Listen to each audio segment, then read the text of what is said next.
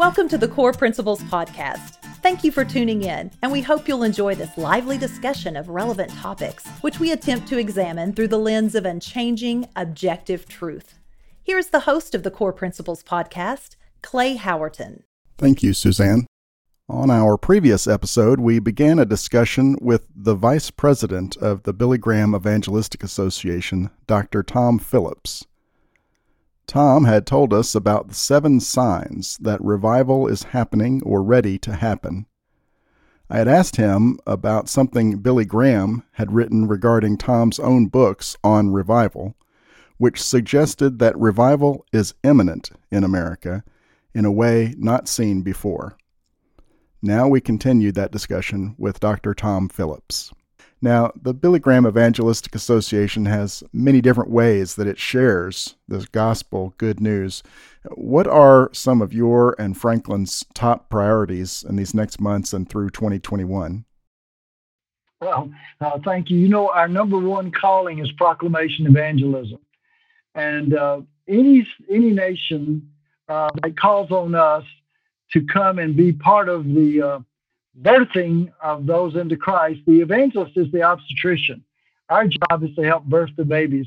And normally we have about literally 40 different festivals, celebrations, we call them crusades, around the world every year. But because of COVID, that slowed us down dramatically, of course. Will Graham is still doing celebrations. Robert Cunville in India is still doing celebrations. Uh, David Ruiz in Latin America is still doing crusades. But Franklin and the bigger cities, we've got six pending in England right now. We've got pending in New Zealand. We've got pending at the end of the tip of Argentina. We've got pending in Australia. We've got pending in the United States, which hopefully will come back online with a Route 66 tour, nine cities. Uh, we've got pending in Cologne, Germany. These are ones we've had to postpone. We've got one that's underway right now in Milan, Italy. So we do crusades. We also televise the work that we do so people by television can come to Christ. We also show Mr. Graham's old classic videos on God TV and TBN. About 12,000 come to Christ every year just from those.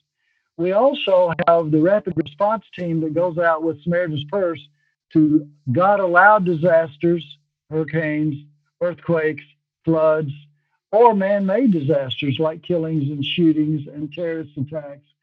And we go out and literally hundreds every single year come to Christ because thousands upon thousands are prayed for. As I mentioned, we've had to be very creative. And when Italy was in its darkest days with COVID, we have military hospitals, and we sent one to Milan, Italy, and kept it there, selflessly serving the Italian people until they were in control of that situation. The directors of Mount Sinai Hospital, City of New York, invited us to come up there believe it or not, the city leaders allowed it. Now these go, these are like regular army hospitals. They can have 100 beds, 800 beds, operating rooms, and uh, intensive care, all these things. Uh, doctors and nurses give their times. So we went up to uh, Mount Sinai, right across Fifth Avenue in Central Park, and the city allowed us. We put up this hospital. We ministered to hundreds of patients, and whenever we needed to pull that hospital back out, the director of uh, Mount Sinai Hospital said, Would you set up a hospital in one of our lobbies? So we took in partitions, broke up a lobby, staffed that hospital. Then he said, Our people are so tired. Could your staff, as you leave, could they stay and run one or two of the floors of this hospital and give us a bit of a break? And we did that. At the same time, a large donor from uh, Alabama uh, called us and said, uh, would you want to consider, if I paid for it, putting 60 second gospel spots on television and giving people a chance to call in for prayer? And we said, sure. Well, we had a little tiny um, telephone center, like in a big doctor's office, because we already had a uh, prayer line about 16 hours a day. We turned that into a 24 7 prayer line. We kept expanding it and expanding it beyond what the technical men or women said we could do until we had a thousand people that could be online at a time. We trained over 3,000 people around the nation. Um, and as I mentioned, we took, uh, we already, we're still doing it. We took 240,000 actual calls that we connected with people, prayed with them, and we always asked them, Do you know the Lord? Would you like to know how to know Jesus? We had over 10,000 various commitments to Christ and 5,300 first time commitments. So when other ministries had to turtle, we had the hospitals to put out. We had the telephone line to expand. And we're still planning our crusades. We're still doing as many as we possibly can. We have radio. Uh, BRB radio is one of the strongest radio. We're on Sirius Radio with Mr. Graham channel 460. Uh, that will celebrate its third year this year. Um, the 30 top radio station managers were just noted by Radio Ink magazine. And um, our brother, uh, Mr. Owens at BRB Radio, was one of the top 30 managers of radio stations throughout America and the only Christian radio station. So we have the Billy Graham Library. We've had, of course, because of COVID, to cut back. People are still coming. It's 30% of the attendance it was last year, but growing. It's listed in TripAdvisor as the number one place in Charlotte to visit.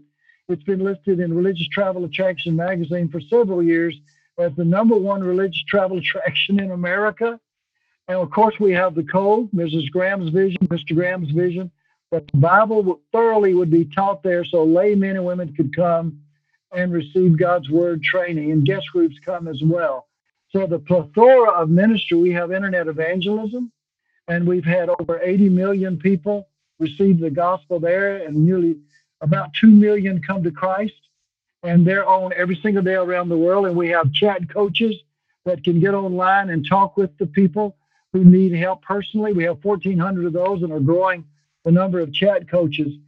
So it's really interesting in Mr. Graham's personal life. He preached to 212 million people personally and had 3.4 million decisions for Christ that we literally have cards for. They estimate that Mr. Graham's life, 2.2 billion more received the gospel through some kind of technology. So when Franklin came along and Mr. Graham was frail and, and Franklin Graham took over BGEA, he said to his daddy, Can we use technology to get you out there?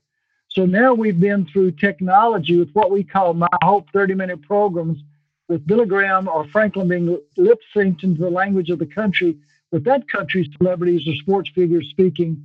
We've been in over 60 countries and we've seen that 3.4 million in Billy Graham's lifetime in 20 years go to over 26 million decisions using technology. And Jesus told us, after I leave, you will do more than I. How can that be? Well, one is the Holy Spirit was given us, and number two, technology.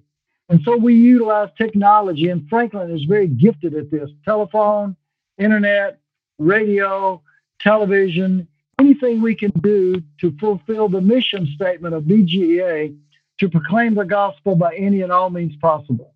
And it's just remarkable how those things transpire. It's only possible because God is making it happen.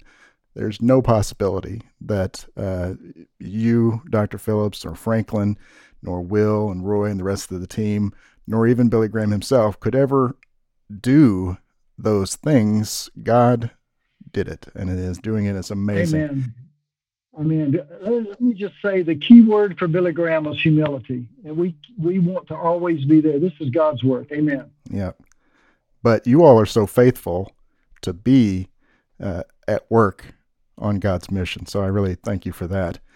Now, uh, as we're wrapping up, I've got just a couple extra questions for you. The one thing I've been hearing from wise people whom I trust is that the time is coming when Americans will, as citizens of other nations have for many years, have to suffer for our faith.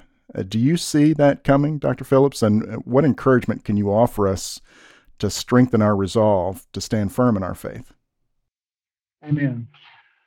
We know that Revelation chapter 9 tells us that in the last days that demons will be unleashed from the pit. And when we look at some of the things that are happening through people in America today, we ask ourselves, how could that be? So, yes, we see religious freedom a battle zone that it didn't used to be, but it is now. Or we see freedom of speech, which is proclamation for us, preaching, a battle zone that it didn't used to be. And uh, Henry Blackaby said something very interesting a few years ago. uh, the man who wrote Experiencing God, he said if society seems to be getting as a whole darker and darker, it's not the problem with the darkness. The darkness is just acting its nature, but it is that the light no longer dispels the darkness and the salt no longer preserves. So the counsel to the church is awaken, church. Let's proclaim the gospel. Let's live the life that Jesus taught us to live in the Word of God. Let's go to the Word of God. Let's ask the Holy Spirit to utilize us as very inadequate vessels because He is not inadequate. He is adequate. So, yes, we could be going into time of persecution. Our adversary is not people, it's Satan. And every person who might see us as an enemy, or we might see them as an enemy, whether it's ISIS or someone who wants to destroy the fabric of the founding fathers in this nation, every one of those people, there's a chance they can know Jesus Christ. There's a vacuum in their heart that can be filled only with God's love. And the Bible tells us God is love. And when we ask people, uh, who's going to get to heaven, God really doesn't give us the answer, but this answer is practical. Go tell them so they can have a chance to receive the Lord Jesus Christ. So God is telling the church today, through COVID, I've let the walls fall out. Don't go back in. Go out to the communities. Serve in compassion. Serve in justice. Use Jesus' name. Tell them that God loves them. Share the gospel with them. Let's be bold in the midst of darkness because light dispels darkness. Yes, persecution may come. Yes, it may drive us to our knees. But God is the creator God. This is his planet. We are his children only because of faith. Faith is the substance or evidence of things hoped for and not seen. We can see the evidence, we can see the substance. God says, let your faith go beyond what you see and let me show you what I see. He really wants this world brought to him. And in the midst of the darkness, people are hurting. People are hurting. Last night in our phone center, we had a Fox News 60 second spot. A normal heavy load in a 60 second spot will be three to 500 phone calls in three to five minutes. Last night, we had 800 attempts in two minutes. People need hope. Yes. And God says to us, give them the hope God's given you. We're not special, we're just saved sinners. And everybody can be a saved sinner. That that uh, may answer actually the last question I had for you, but you might expand on this. Uh, I know that a lot of people right now, uh, Christians in America and and other people in general elsewhere, are struggling to obey God's admonition that He had Paul write to the Philippians: "Do not be anxious about anything. Uh, what advice would you share uh, to people who are struggling with that? That is real. And uh, we deal with that on the phone line every day. Um, there's never been a time of more anxiety, uh, more depression. You may have heard of the frontline doctors. These are the Christian doctors that have stood tall, even standing in front of the Supreme Court calling our nation to, to God as well as to medicine. Um, we uh, have been using in elements of our society fear to control this population. Now, there's truth. I'm a scientist by training, right? I'm a biologist by training. Mm-hmm. There's truth to the coronavirus, right? Um, the point is, Jesus can give us a rest in our spirit that society cannot change. When you think about those 21 Coptic Christians taken on the beach of Syria by ISIS. And they were beheaded, right? Mm. They were losing their families, they were losing their lives. And guess what they did as they were beheaded? They sang worship songs. Amazing.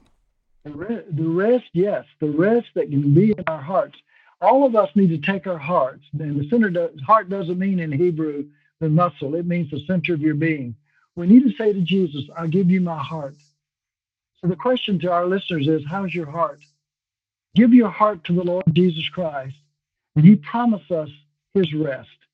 And in that rest, circumstances can swirl around us as they have done with these great Christian leaders in the prisons of China historically. And I've met those Christian leaders after they spent 20 years in concentration camps or five years in prison.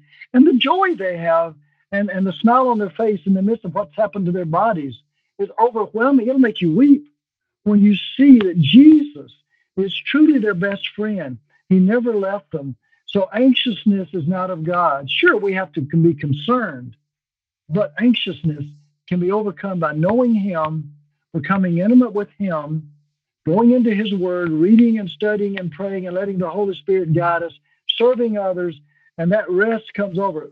When I used to be upset or semi depressed, when I was trying to get through all the graduate work I did and having no money and all that, if I found myself getting down, I'd go share Jesus with somebody. I'd just go out and witness.